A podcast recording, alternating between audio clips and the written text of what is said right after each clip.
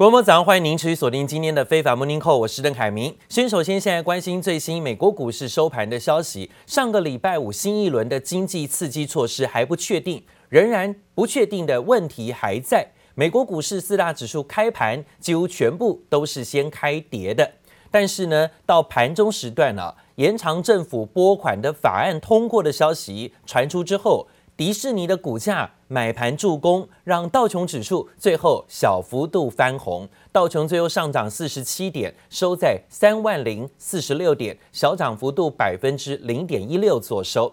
但是，包括纳斯达克指数、标普跟费半指数涨幅呢，虽然尾盘是有一些啊这个上涨拉高的，但是呢，尾盘还是下跌，就是跌幅收敛了。最后，纳斯达克指数下跌二十七点，小跌百分之零点二三，收在一万两千三百七十七点。而费半指数呢，下跌二十九点，跌幅有百分之一，跌的还是比较多一点，但尾盘跌幅有收敛一些。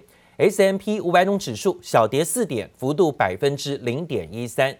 上个礼拜，美股道琼跟标普指数都创下了三周以来啊首次的周线收黑。好，最后看到就只有道琼指数小涨翻红，但其余指数都是下跌的。而另外呢，则是讲到最新的消息，加拿大负责疫苗配送工作的官员最新表示，首批呢大约三万剂的疫苗会在今天的晚上到明天陆陆续续运到，最快明天开始可以为高风险族群来接种疫苗。同一时间，意大利也创下了确诊记录。亚洲的南韩染疫的数量连续几天也不断的创下新高。What a historical day for us! We're we're so proud, you know, here at UPS, and so this vaccine is really a symbol of hope, and things are going to get better. And you know, what a great time to have a message about things getting better than the holiday season. This is our peak season, so this is the busiest time for us. But you know, we made capacity in our network because we knew these vaccines are so important. So not only are we going to be able to play Santa and ensure that all those gifts are there, we're also going to be able to make sure, you know, these in, these incredible vaccines are there.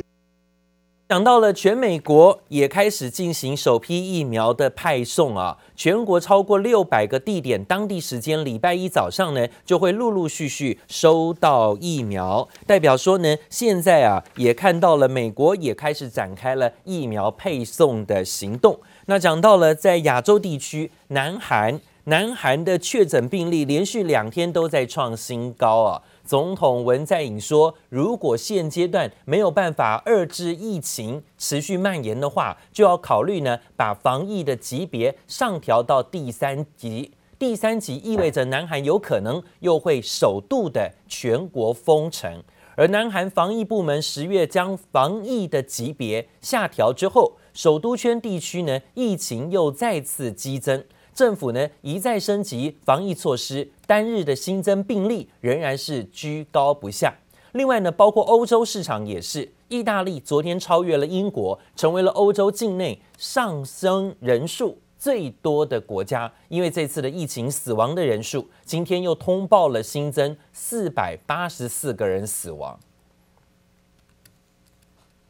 美国 FDA 紧急的批准辉瑞疫苗之后，美国当局跟企业界已经开始动用庞大的陆空运能，启动了史上规模最大而且最复杂的疫苗配送计划。大批的飞机跟卡车，上个礼拜周末呢，都开始运送将近三百万剂的疫苗到全美国各医疗院所，也准备要帮民众施打。分析师预估呢，这也是为了配送相关的行业啊，包括冷冻储存设备制造商，还有药妆连锁店等等相关的供应商，会带来高达八百五十亿美元的相关商机啊。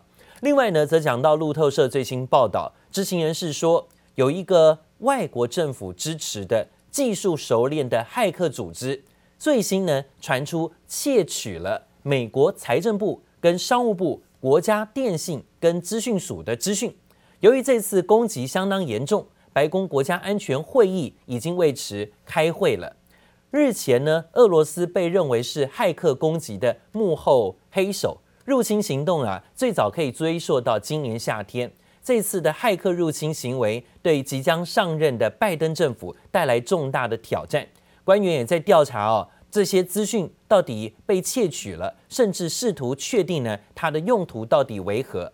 而大规模的网络调查行动通常需要数个月甚至数年之久才能够完成。一名知情人士说：“啊，这比单一机构被入侵还要严重，因为呢，这是针对啊美国政府的大规模网络的骇客入侵、间谍行动。这一点呢，大家都在关注这件事情的新发展。另外呢，美国总统当选人拜登在周末又公布新一波的内阁人选。”现任的众议院税计委员会首席贸易律师戴琪获得提名，渴望出任美国的贸易代表。外界认为戴琪可能不会改变过去的态度，持续会对中国施压。在此同时，美国参议院通过了国防授权法案，有意强化美国在印太地区的力量，吓阻中国。不过可能会遭到美国总统川普的否决。Senate joined with House lawmakers in passing the bill with a veto-proof majority. 美国国防授权法案 （NDAA） 在美国众议院表决通过后，参议院十一号也以压倒性票数支持，明显就是要跟美国总统川普杠上，因为他早就扬言拒签。Trump tweeted on Tuesday. I hope House Republicans will vote against the very weak National Defense Authorization Act, which I will veto. 由于最新通过的国防授权法案还是没有修改通讯端正法，川普不满推特、脸书等大型科技业者审查保守派用户言论的行为，可能因此变本加厉。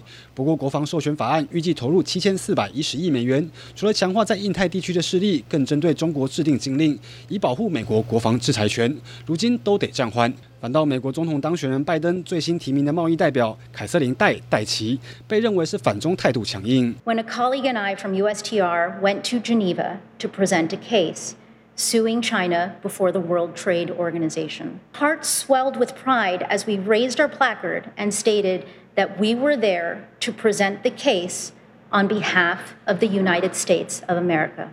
如果顺利获得国会同意，戴琪就是美国第一位亚裔美国贸易代表。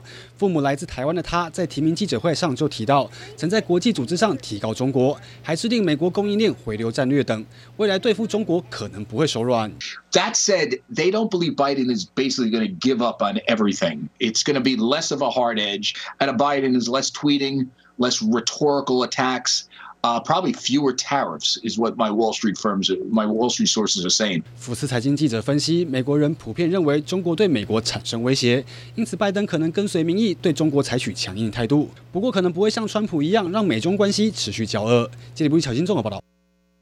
美中之间呢持续的针对互相的制裁行动，现在呢针对美国要制裁十四名中国人大副首级的领导人，中国官方也祭出了反制。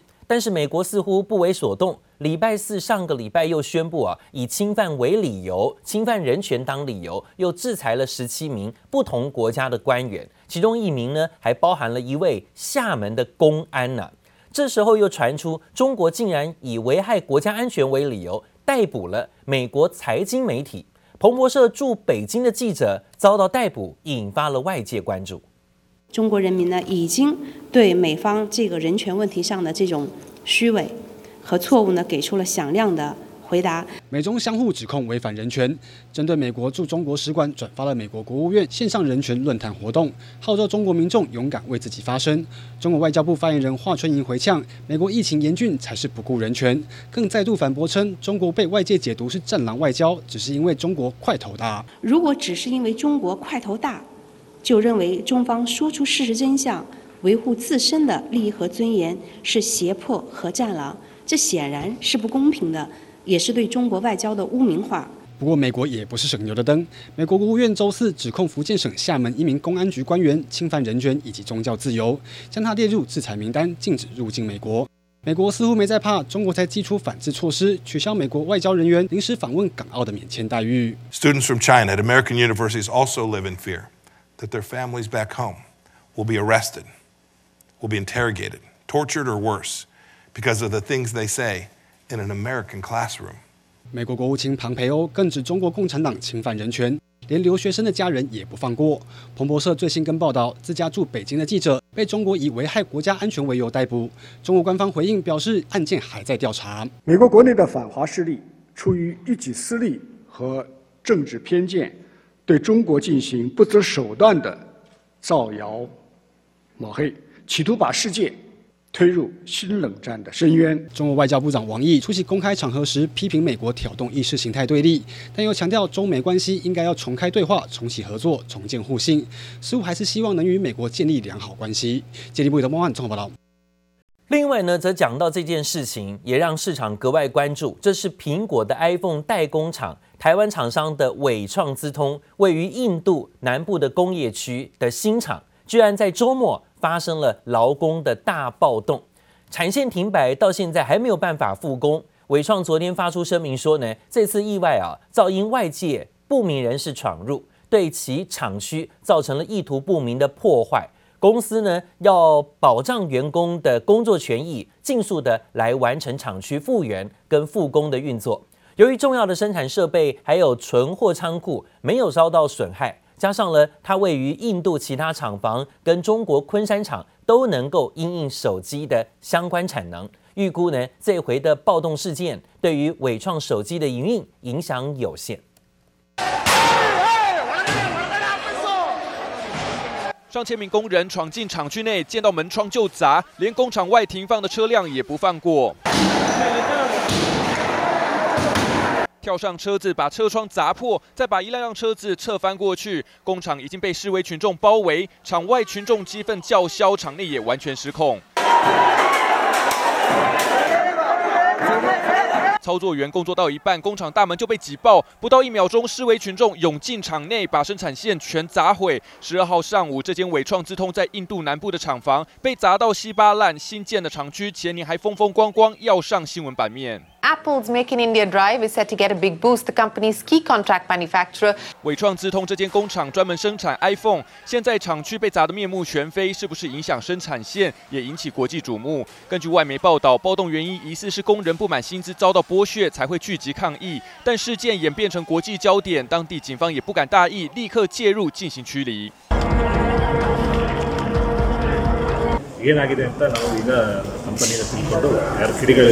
暴动原因众说纷纭，警方强调会联络厂区了解详细的冲突原因。不过，也有当地的台商说，这次的暴动不排除是劳务中介公司跟厂区主管内神通外鬼，勾结外部，试图获取不法利益。目前伟创还没有证实确切的暴动原因，只透露主要的生产线跟仓库都没有受损，但暴动事件疑点重重，内情恐怕并不单纯。记者综合报道。